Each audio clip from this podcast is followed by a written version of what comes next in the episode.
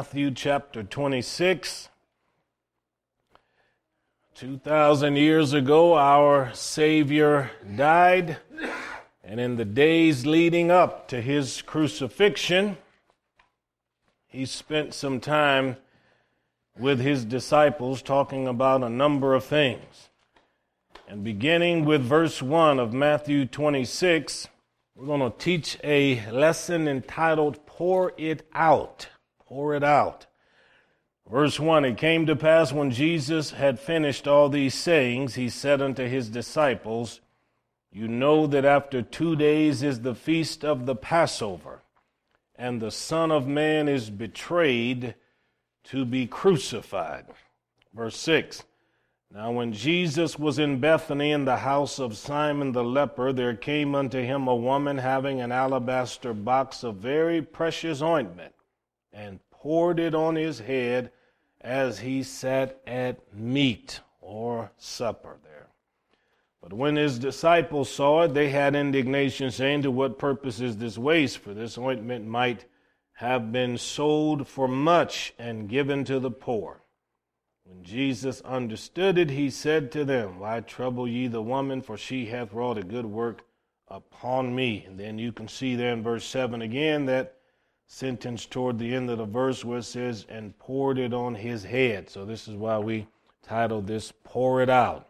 So let's have a, a, a word of prayer. Father, as we look into this scripture, we pray that you minister to all of us. We're grateful for all the steps that led to Calvary, even more so for the ones that led from the empty tomb. And Father, as we get into this tonight, Lord, speak to all of our hearts clearly because we know you're worthy of all the praise. In Jesus' name, amen, amen, amen. In previous chapters, Jesus was talking about the period just before his return.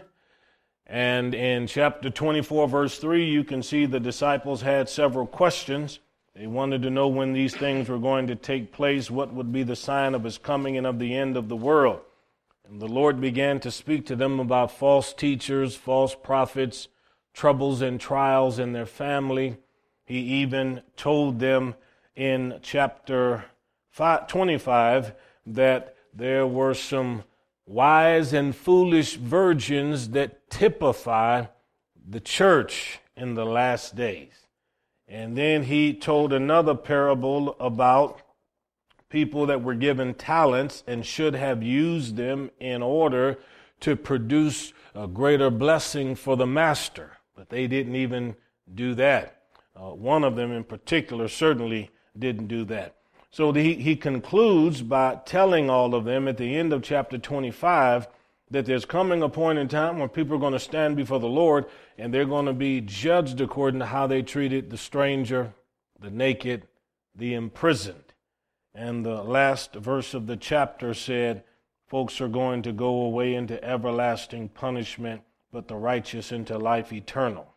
So on the heels of that, when Jesus completed this particular discourse, which we call the Olivet Discourse, because he taught it on the mountain of Olivet, it's at that point in verse 2 here where he speaks to them about the fact that in 48 hours the feast of Passover was going to begin. Now, what was the feast of Passover? Passover was one of the very important feasts on the Israeli calendar, the first feast on the Israeli calendar in their year, because it had to do with the Exodus coming out of Egypt. You remember they were slaves. And while they were there, it, we are told in Exodus chapter 12 that the children of Israel had Moses doing miracles, signs, and wonders and all of these things had a cumulative effect. And Pharaoh eventually said, when the death of the firstborn came to the Egyptian people, get these Israelites out and get them out now. But before that particular plague broke out, the scripture tells us the Lord had told Moses, say to the children of Israel, everybody get a lamb for every house. And in Exodus chapter 12, the last few verses or last few words of verse 3 says that a lamb for every house. And if the house was small enough where they didn't have enough people in the house, then they just combined with another house. But they took the lamb, killed the lamb, butchered that lamb, and then they had to cook that lamb and then devour that lamb. But the blood, they were supposed to take and put the blood over the doorpost. So that blood's going to be across here, coming all the way around. You're going to pass under the blood. You're going to pass through the blood. And the blood is going to be the protection for the individual that is in covenant with God. And that covenant, of course, at this time was the covenant he had with Abraham, Isaac, and Jacob. So that's what they did. And the Lord said, I'm going to pass through this night. And when I pass through, everywhere I see the blood, nobody's going to die inside that house. So you, you better believe they were, they were clearly uh, demarcating their homes and smearing that blood around the doorposts. And as I often tell people, if it had been me, I probably would have wrote my name in blood on the rooftop just to make sure God knew exactly who was in that house. But the blood was a protective element for the children of Israel. And when Pharaoh released them, they left. And one of the things God said to them was, You are to commemorate this in every generation. So every year on the calendar, there's to be unleavened bread because you had to make it quickly in haste. And you are to you know, make sure that when you have this, you tell the story and make sure you quote the history. There was a time where my father was a Syrian and he lived in Mesopotamia, and then God led our ancestors over into the promised land, and then we ended up in Egypt, and here we are now coming out. So it's this particular feast that the children of Israel are now commemorating. And the reason this is important in Matthew 26 regarding the death of Jesus is because Jesus now, as John has told us, is the Lamb of God that takes away the sins of the world. And this is the Lamb that is going to be slain so that all of us can be protected because his blood is going to be applied to all of our hearts. So we're in Matthew chapter 26. Well, in verse 2, it says in that final sentence there, the Son of Man is betrayed to be crucified. Now, let's, let's remember, whenever a lamb was brought to the tabernacle gate or to the temple, that lamb came innocently. They, they had to examine the lamb to make sure it had no spots, blemishes, deformities of any kind. God would not find it acceptable. And once it was judged to be suitable for sacrifice, is at that point the priest sacrificed it, took its life, and had to deal with it as an offering. So, this is why Jesus speaks about the Son of Man being betrayed. One of his own did it. Now, you have to think about that for a second. Uh, betrayal is not a uh, situation any of us would ever enjoy. And if you've gone through it before and had somebody close to you that proved to be a traitor or betrayed you, you know that wasn't a happy circumstance at all. Nevertheless, in order for Jesus to get to Calvary, somebody close to him had to turn his back on him, and it was Judas. Judas was the one that betrayed Jesus, sold him for about the price of a slave and Jesus ended up going to Calvary. And that last word of verse 2, speaking of him being crucified, tells you the manner of his death. It was horrific. There was nothing about his death that was supposed to be easy on the eyes. When a person caught a vision of, a, of another being crucified, it was supposed to leave a, a memory stain in your head that would leave it, make it difficult for you to even sleep at night. That's why the Romans designed it the way they did. They didn't want anybody to ever see something like that and then walk away saying, oh my, let's do that again. No, it was terrible to think of what Jesus endured for my sin and for your sin. But because of the Passover feast, And because of his death, we recall Corinthians where it says Christ is our Passover. See? Christ is the one who suffered on your behalf and my behalf. So verse 3 then gives us some information here. He he it takes a, a little turn here and shows us some behind the scenes maneuvering with the very religious people. You've got the chief priests. These were the Sadducees who ran the temple and were empowered by Rome to be in charge of the religious affairs of the temple. You have the scribes who were the professional copyists of the Hebrew letters. These are the ones who produced the scrolls that people read in the synagogues. Then you had the elders of the people. These would be your older folks of different tribes, of different villages.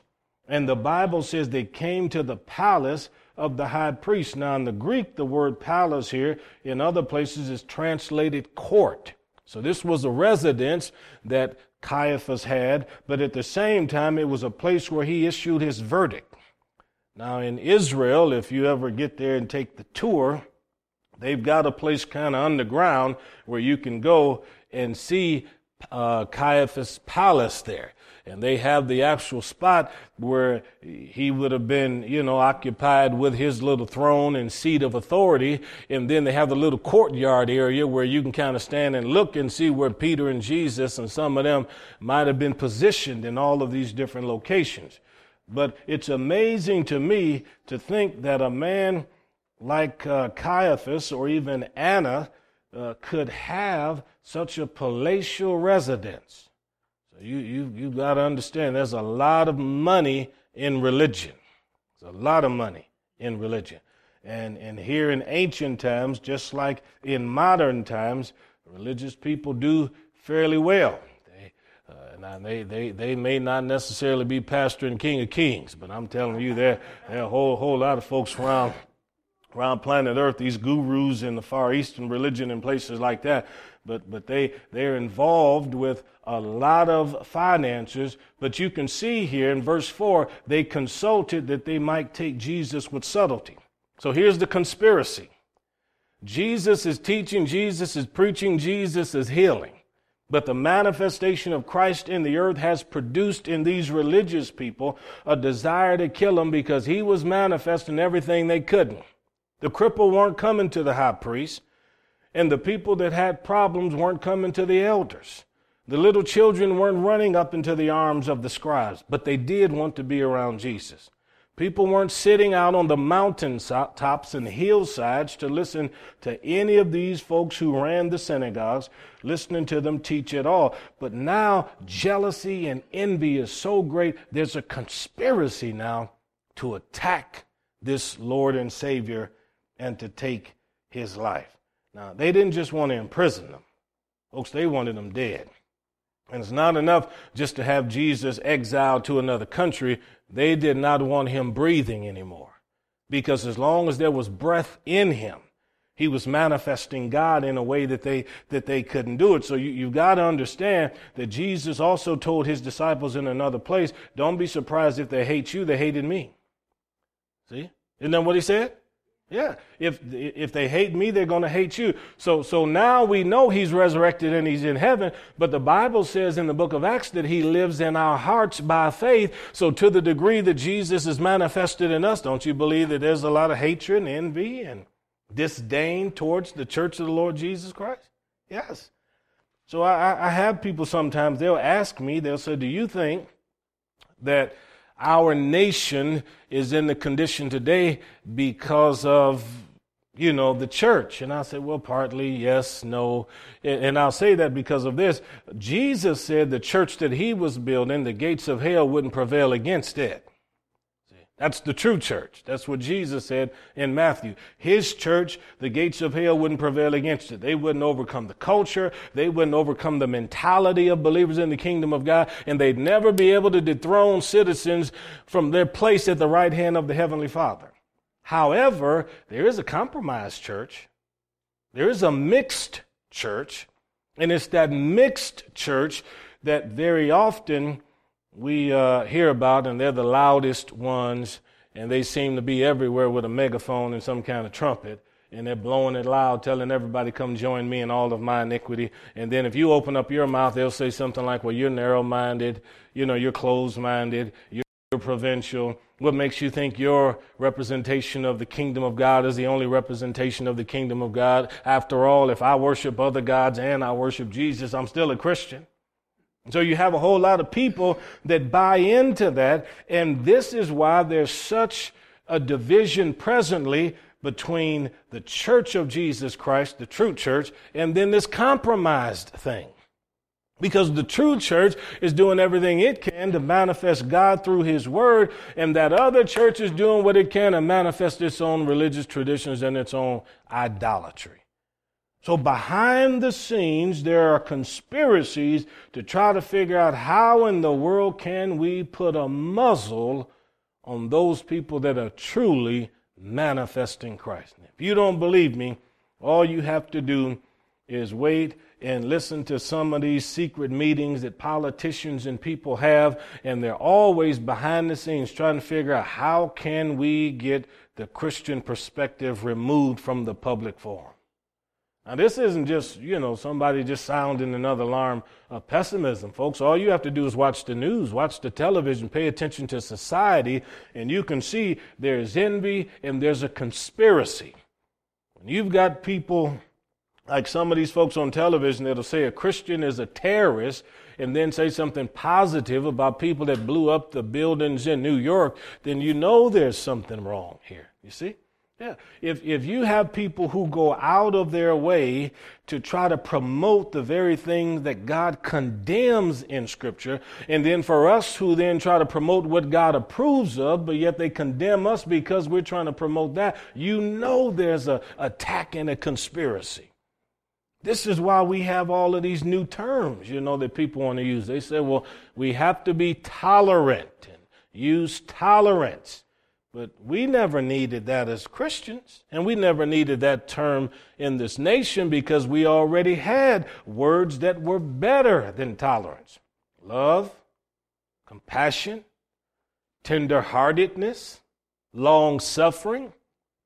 The Bible says love covers a multitude of sins. That means that within that particular quality or characteristic of love, there is the ability to discern this is right, this is wrong. I love you, but I don't approve of what you're doing. Amen? See, so that's in the concept that God puts together. But tolerance is different. The word tolerance, it's the way they've constructed it now. It's devoid of any kind of uh, distinguishing marks. It certainly can't discern between good bad and evil, it doesn't even want to say something's right or something wrong. You just put up with everything. So there's no good, better, best. There's no bad, worse, or worst. If you're a toler- tolerant person, you look at anybody's lifestyle, anybody's speech, and you don't say anything because you tolerate it. Folks, I'm telling you, the, the church of Jesus Christ is being groomed in America to be a man pleaser. That's exactly what's taking place. We're, we're, learning new vocabulary, we're learning new terms in order to not offend sinful people, but at the same time to offend Him. This is why the chief priests, the scribes, and the elders were working hard because they wanted to undermine everything that Jesus was saying, doing, and living. They had their own understanding of what Greek words meant. They had their own understanding of what Hebrew terms meant. They had their own understanding of what the feast represented. And Jesus came along and he's letting them know, I'm going to be this Passover lamb and I'm going to be the one that's going to die for folks' sin. And his cousin, John the Baptist, even knew it way back yonder. Yeah. So coming back to verse 5, the, the people who wanted to kill Jesus said, we, we, we should do this, but we can't do it on the holy day. Otherwise, there's going to be a rebellion. See, so they're afraid of some kind of tumult. And they don't want an uproar amongst the people. So they're afraid of the people, but they're not afraid of displeasing God. They're not interested whether or not they're going to grieve the Holy Spirit or, or, bring about the wrath of God, if we see it that way. That, that was no interest at all because they honestly believed God was on their side, just like most religious people who don't know God. They honestly believe God is behind me to help me stop what the church of the Lord Jesus Christ is doing. So in verse 6, then we, we take a, another little rabbit trail here and we go to Bethany and we go to the house of Simon the leper. Now, if Jesus is going here, this says a whole lot about our Savior. Because in the Old Testament, if you had leprosy, you had to stay away from people, and people had to stay away from you. So I'm going to assume that this, this man was a healed leper. But even if he wasn't healed, Jesus wasn't afraid of his leprosy. Now, if you've ever seen a person with leprosy, or you've been to a leper colony or seen a leper colony, I can tell you right now the smells are pretty bad. They're certainly unforgettable. If, if you've seen a person with long term leprosy, then you may have seen people uh, where, where the, the joints were exposed on their hands because their fingers through the years just kind of just eroded and fell off or a person who doesn't even have a full nose on their face, but just two holes. I've seen people with leprosy where they don't even have ears, just a hole on either side, right here. I've seen them where their eyes have, have just pretty much everything around here, the flesh is pretty much just disappeared, and you can see the bone and all of that. You say, well, how come it's not bleeding? Because over the passage of time, eh, because leprosy comes to some people slowly, all of that flesh it just cauterizes, and so it keeps the blood from flowing. But yet somebody will just wake up, and I mean the tip of their finger just be left on the pillow, left on the bed, you know. And, and Jesus comes to the house of a man like this because he's not afraid of the illness, he's not afraid of the disease, and he knows that somebody like, like this needs someone to come close to them and accept them. See? Now we know that leprosy is a type of sin. So we should be glad that the Lord cozied up next to us when we were living in sin. And we should be pleased that despite the worst kinds of sicknesses on this planet, Jesus comes close to them. I'm telling you, in this, this situation here, I'm so glad Jesus didn't social distance, but went to where this man was. Yeah. Went into his house and was not afraid to have a meal with him. Now, this same Jesus lives in you. And if you had a neighbor and you knew the neighbor, your neighbor had tuberculosis, and you knew they were in a weakened condition, or somebody had diphtheria, and the children were in there and they were hungry and didn't have food, would you be bold and strong enough to believe that Jesus could help you walk in there and yet maybe minister to that person who may need the sheets on their bed changed, who may need a meal made for them in that home, or would you just stay in your house and be afraid and just let them suffer? Well, Jesus went to this man's house. And because he did that, how do you think that made Simon the leper feel? Gave him dignity. Oh, the Savior has come to my home. He doesn't look at me and think of me as somebody he needs to shy away from. He comes right into his house. But not only did Jesus come in, but you can see in verse 7 there was also this lady and it didn't she didn't have any care in the world. It didn't bother her one bit that it was Simon the leper's house. She wasn't interested in Simon the leper. She was interested in Jesus. And so she comes in verse 7 there, and she has an alabaster box of precious ointment, and she poured it on his head. So here come this lady with what she had. She comes to where Jesus is, doesn't ask for permission to pour it on him, doesn't worry about whether or not he's going to be offended just simply takes her little white marbled alabaster thing and pours that thick substance right on top of his head. And you can imagine his hair becoming wet and sticky with all of that. It's probably running down his beard if he had one and onto his clothing. And everybody's looking at her and looking at him. But she still came with what she had and presented it to the king and poured it out. See, poured it out. Now, the, the, the point And this teaching with this is very simple. It doesn't tell us if she was wealthy. It doesn't tell us if she was poor, but it simply tells us she brought what she had. And that's how you should be. That's how I should be. Bring to Jesus what you possess. Bring to him what you have. You say, Well, I don't have much. You have a whole lot you can bring to Jesus that you can pour out on him. You say, Give me an illustration. The Bible says that his praise shall continually be in my mouth. Pour that out on him. See? And you don't just pour it out on the Lord in good times, you pour it out at all times. His praise shall continually be in my mouth. So whatever I'm passing through, Lord, I'm praising you. I'm glorifying you. I am worshiping you. Here is my way to pour out on you something that I know you'll appreciate because he never rebuked her. So obviously it was something that he, he, he was quite pleased about. But this lady, she, she was bold and she was courageous and I don't think she was worried about, as I said, what Simon the leper or anybody else thought. She didn't care if this was supper time and they're running in and out and bringing food. She wanted an audience with the king. And when you want time with God and you want precious private time with God, you've got to break up your own private situation. Get away from your family members, get away from your friends. Wherever you have discovered that the Son of God is, that's where you've got to go. Yeah, now we know wherever two or three are gathered, Jesus is right there in his midst. But I can tell you this if, if my life was broken and, and, and I was wounded and all of that, and I found out God was showing up in a powerful way somewhere in Topeka or in Lincoln or something like that, I'd probably end up in one of them church services. Yeah. I probably would. That doesn't take away from the fact that God loves me and He can reach, reach me in my living room. I'm just telling you that if God is moving and God's dealing with people, I want to be where I want to be anywhere where people are pouring it out. That's what I'm saying. See? And if and if they're doing that, those are the kinds of people that serve as good examples.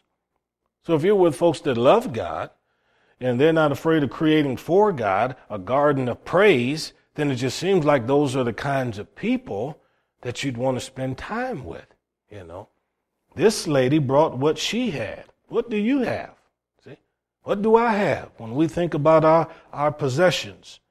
So, verse 8, when his disciples saw it, they, they had indignation, saying, What purpose is this waste? Now, don't you just love that? You know, first, first we had problems with the, the, the chief priests and the scribes and the elders. Now, now we've got problems with the people who shouldn't be given any problems. We, we have problems with the people who should have the solutions. It, and these are the ones who had power to cast out devils, power to heal the sick, had seen wonderful things take place, led multitudes of people to God, and they preached the kingdom of God. And now they're angry because the lady has come and brought this precious ointment and this alabaster, and they're thinking about the poor. At least that's what they said. Okay? that's what they said. Yeah, that's what they said. Because you know as well as I do that just because people are complaining about something, that doesn't necessarily mean that's really what they're thinking about. I'm not under the impression at all that these folks cared anything at this moment about poor folks. But I do think that they were uh, somewhat unhappy with the fact this lady had disrupted their uh, proceedings and came in there and did this to Jesus, and they call it a waste. Now, from their perspective, it was a waste. Do you think it was a waste from hers? No, no. She brought what she had. See? She brought what she had. And when, when you come to the Lord with what you have and you present it to Him sincerely and faithfully, there may be some people who will say something like, well, I just don't understand why you got to go through all that. It doesn't take all of that. Why are you such a fanatic about serving God? See? Yeah. Why do you, why do you feel the need to, to be in church more than once a week? I mean, after all, I mean, one hour a month is pretty good religious time. Why, why do you feel the need to have to fellowship with saints? Why do you have to read the Bible all the time? What's the reason for the waste? Sometimes people who are Christians don't have a love for God and a love for His things like they should have. Yeah. What's the purpose of this waste? Well, first of all, it's not a waste of time. It's not a waste of money. It's not a waste of resource because I didn't ask you for anything. I brought to God what I had. And if someone makes the decision that they want to spend an hour and a half laying in the presence of God, talking to Him and in intercession, why does that bother you? If somebody says they want to get some tracts and they want to go out and pass out tracts on the street corner somewhere or stand outside Steve's grocery store and let all of them heathen know they need Jesus, why would that bother you? If somebody wanted to go to the nearest gas station and stand out there and say, everybody heading into Valentino's, I'm going to give you something you can think about God, why would that offend you? See, the reason it would offend you is because you don't realize that the people who are stirred up to do this may be passing through something where they're trying to grow closer to God and draw closer to God, and you may be taking for granted what you've had all this time. Yeah. And this is how the disciples were. They don't, they didn't see any, any, any need for all of that. And, and I probably better say everybody that goes into Steve's grocery store aren't heathen. So he, he don't be calling me about this message. Okay. So, so then, if, if we understand that it's not a waste of time to come into the presence of God, then it's not a waste of time when we pour it out. See, if, if I take my praise, if I take my life, which he wants to be a living sacrifice offered to him in reasonable service, if I pour that life out for him, that's not a waste of time. And there are plenty of people who said to their kids in, in, in past years, why in the world would you want to give your life in service to God in that manner when you can serve God right here? So I've told you through the years, parents raise their kids to sing songs like Where You Lead, I'll Follow. Where you go, I'll go, and all that kind of a thing. And then first time the kids say they're moving to another state or going overseas, and everybody's throwing tantrums. I'm talking about the parents, now grandparents, throwing tantrums and rolling all over the floor and crying, "Oh my God, my baby's leaving me." Well, it's not about you. You, you raised them and you told them that they should follow the king. So now they're taking what they have and they're offering it to the Lord. And now you're trying to stop them with all of these emotional things. You see, all of these tears that are flowing when God is simply trying to get them to draw closer to Him. You've heard my story of the lady in Ohio who, who prayed for, for years that her daughter would become a Christian. Then she became a Christian. Then she went off to Bible college. Come to the end of Bible college, she felt like God put it on her heart to go to India. Told her mother she's going to India. Her mother was displeased, said, Why in the world do you want to go over there? We got sinners here. You want to go over there to that place where they don't even have a washing machine or anything like that. And she said to the little girl, I'd rather see you dead than see you on the mission, mission field in India. Well, she's telling this story to this congregation that's sitting there listening, but she's telling the story at her daughter's funeral. She died before she ever made it to India. And she's standing in front of that congregation begging them to forgive her for how she acted when her daughter tried to leave. All she tried to do was pour it out. See? But here we've got a casket now, and we've got a mom up here grieving simply because she thought the whole thing was a waste of time. Yeah. That's what we're talking about, folks. It's, it's not always sinners that, that hinder us or put obstacles in front of us. Sometimes it's people closest to us. Closest to us. So, verse 9 this ointment might have been sold for much and given to the poor. Yeah. How you like that? And when Jesus understood it, he said to them, Why are you troubling the woman? For she has wrought a good work upon me. So here is Jesus' testimony of what the woman did. They said it was a waste. He said it was a good work. So you don't need everybody's approval for what you're doing if out of the depths of your heart you are lavishing God with something that He desires. Yeah. Sometimes we, we want to please man too much. And man is trying to keep us away from the Savior that gave up everything to give us everything so that we would give up everything. Because the Bible says the one that loses his life finds it.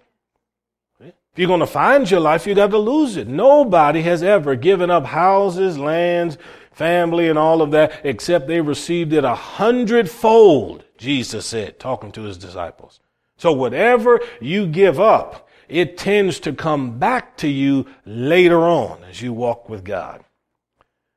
Now, verse 11 is interesting, and I think our politicians ought to learn this verse and read it. But you have the poor always with you, but me ye have not always. You say, why do I think the politicians ought to read this? Because they think you can eradicate poverty with a program of giving away money. And giving away a whole lot of money is never going to eradicate poverty. And there are several reasons for that. Well, first of all, poverty is in the world because of sin. And you're never going to eradicate sin and the presence of sin with money. The other reasons, uh, people are poor for a variety of reasons. Some people are poor because they were born into poor circumstances. And so a mom and dad not necessarily having the resources or a, mindset to help push them further along into something greater than what they have. Sometimes the children do the same thing the parents did, or even less than that. How do you know that? Because I see families that are on government assistance. It goes to the next generation. It goes right on down to the grandkids. Growing up in Cleveland, Ohio, I saw families that when the child was in Head Start, the family was receiving welfare. When the child graduated from high school, the family was still receiving welfare. No change of thinking, no change of behavior. The poor you have with you always. Has nothing to do with the fact that a person uh, didn't have opportunity. It has to do in that instance with how we exploit opportunity. Another reason we have poor people is because of bad habits. Bad habits. Yeah, if, if, if someone's going to go out and they're going to stick needles in their arms and shoot themselves up, then they've got to understand it costs a lot of money to have that stuff. And some people just literally, they just work to get their next drug. I've seen drug addicts sell every, every piece of furniture out of their parents' or grandparents' homes. If you do that, you're going to be poor. You're Going to be poor. Yeah. So bad habits can do that. You, you find somebody who enjoys uh, tobacco. It doesn't matter if they're chewing it, smoking it, putting it in the pipe. I'm telling you, that stuff is expensive. Yeah, you can go right on over here to one of these stores and I'm at 40, 50 dollars a carton. And some people go through a couple of cartons a week. And then pretty soon you're looking at four and five hundred dollars a month. That's a house note. That's a car note. No wonder we have poor people. Bad habits. Yeah. Sometimes it's, it's because we have people who just disregard the things they're told. See, somebody tries to explain something to them and they won't listen.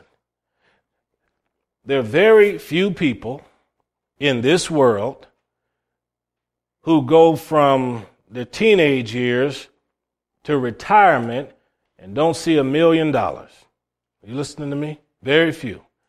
Because if if you start at the age of, let's say, 22, and you're making at least twenty to thirty thousand dollars annually, thirty thousand dollars every 10, 10 years, three hundred thousand. By the time somebody hits 66 or 70, whatever the retirement age is now, by the time they get way up there, they've come through a million dollars. The difference between one group and another group is what they do with the resources that they have. A waste of time. And if we waste our time, waste our energy, waste our resources, then of course we then become confirmation of Jesus' words here in verse 11. You have the poor always with you, but me you don't always have. See? So we focus then on having him because if we have him who was rich, who became poor, that for his sake we could become rich, then we realize that being rich, that's just a relative term. It doesn't mean you have to be Bill Gates. What does it mean to be wealthy? To have enough to supply your needs? There's not a poor person in Santiago, Chile that wouldn't trade places with anybody in here right now. Yeah. There's not a kid along the Mexican border living in a metal shack that wouldn't want to have the house that you have right now, even if you don't like the one you have. I can promise you. So in, in reality, all of us are wealthy in a relative sense. You may not feel wealthy when you compare yourselves with, with other people. I mean, I mean, goodness. Everybody can't be a, a, a Mr. Mr. Big Bucks like John Ireland. But we do what we can. See?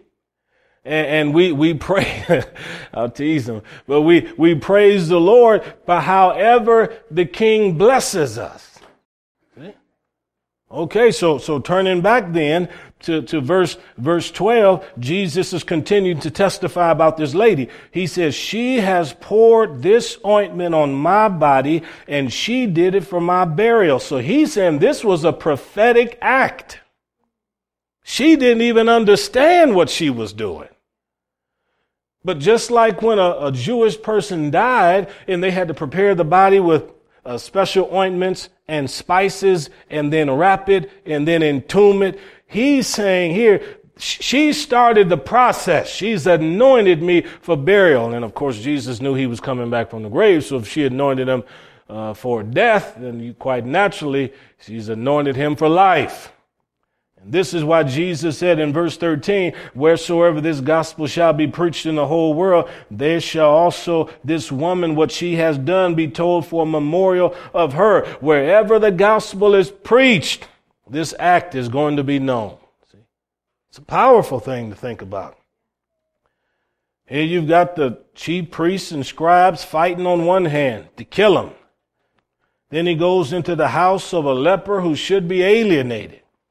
Then in, in comes a, a, woman who is anointing him for the very burial that he's destined to enter into. And then he says, the story of this lady's act is going to be ter- told everywhere. I mean, it's powerful.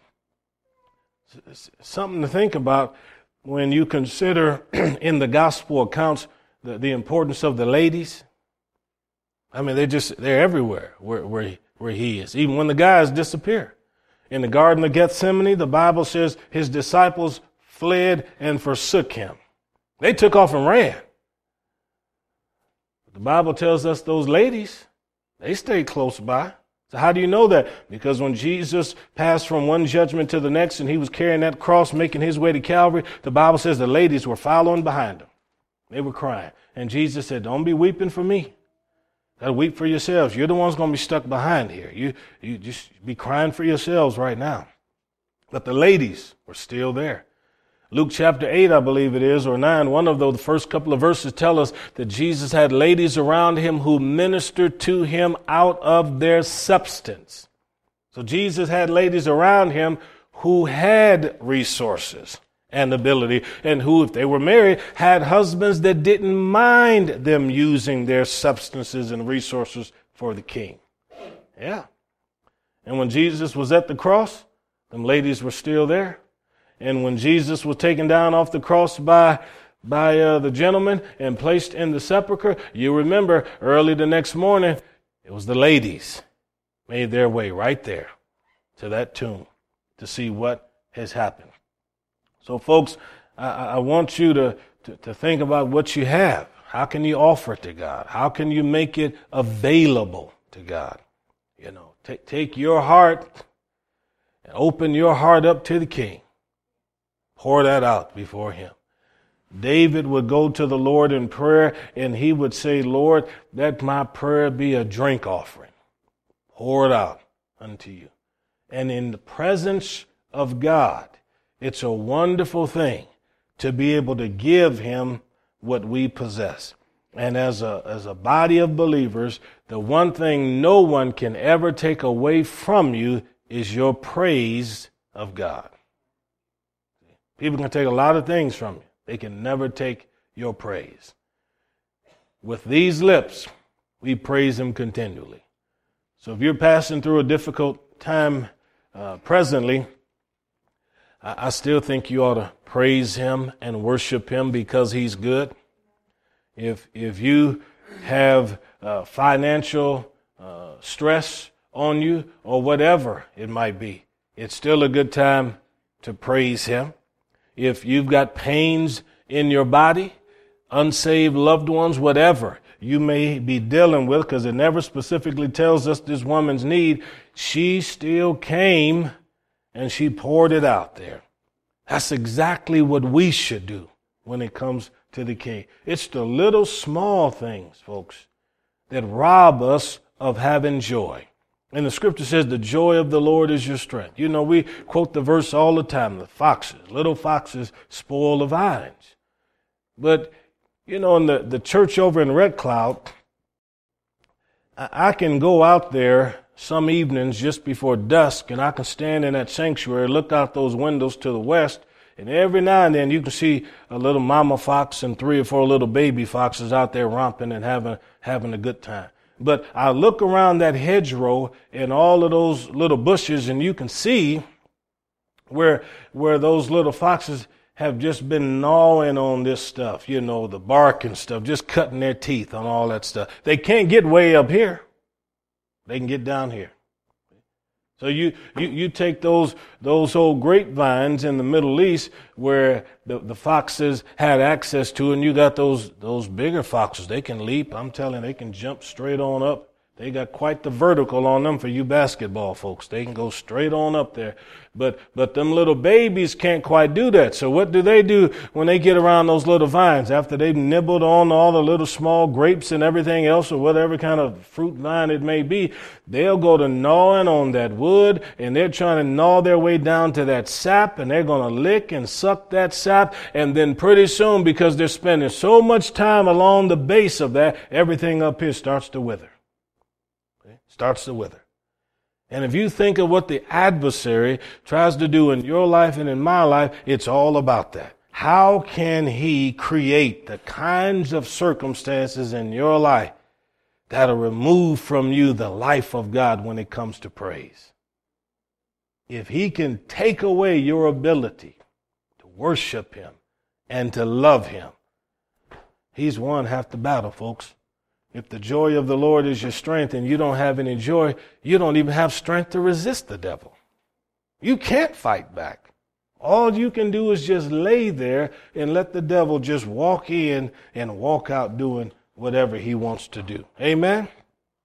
Let's just take a few moments then and let's apply what we've talked about just in worshiping God. And when I say apply it. Some of you in here probably have never, with your own ears, ever heard your mouth even say, I love you, Jesus, out loud. But you should. But you should. And, and when you think about reasons to praise God, praise Him for the things that you think are simple but yet so important. I praise the Lord for my wife. I praise the Lord we have people to teach. Praise the Lord we have a place to gather. So for a few moments, let's just create a garden of praise and, and be thankful to the King. Father, we worship you. We thank you this evening that we have health in our bodies. I thank you, God, for opening my eyes today, God. Thank you, Almighty God, that with this mouth I can praise you. Thank you for my wife. Thank you for my family. Thank you for our churches. Thank you, Lord, for how you provide. I am so grateful, Lord, that we have vehicles, oh God, we can drive. Thank you for the clothes that you've supplied. Thank you, oh God, for the food that fills our cupboards and our refrigerators. I worship you because you're worthy we worship you. We extol you. We magnify you. We praise you, Almighty God. There's no one like you in all of the earth. Folks, don't get tired of worshiping Him. Just praise Him. Father, we love you. Thank you, oh God, that we were raised in this wonderful nation. Thank you that we were raised, oh God, in this great country, oh Lord. We praise you that we dwelled here in the heartland. And oh God, we ask you to preserve and to keep us and to bless us because you, oh God, are greater than all others, Lord. We praise you. We worship you. Thank you, Jesus. Thank you, Jesus. Thank you, Jesus. Almighty God, Almighty God, you are so wonderful. Thank you, O oh God, for loving the world so much that you gave your Son We're so grateful that that Son loved the world so much that he gave his life. We thank you, God, that the Holy Ghost does all that he can to reveal the love of that Son for this world, oh God. Oh, Jesus, we praise you, we praise you, we praise you, we praise you, we praise you. What a Savior, folks. What a Savior, what a Savior, what a Savior.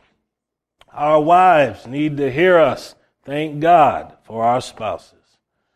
Husbands need to hear their wives thank God for their spouses.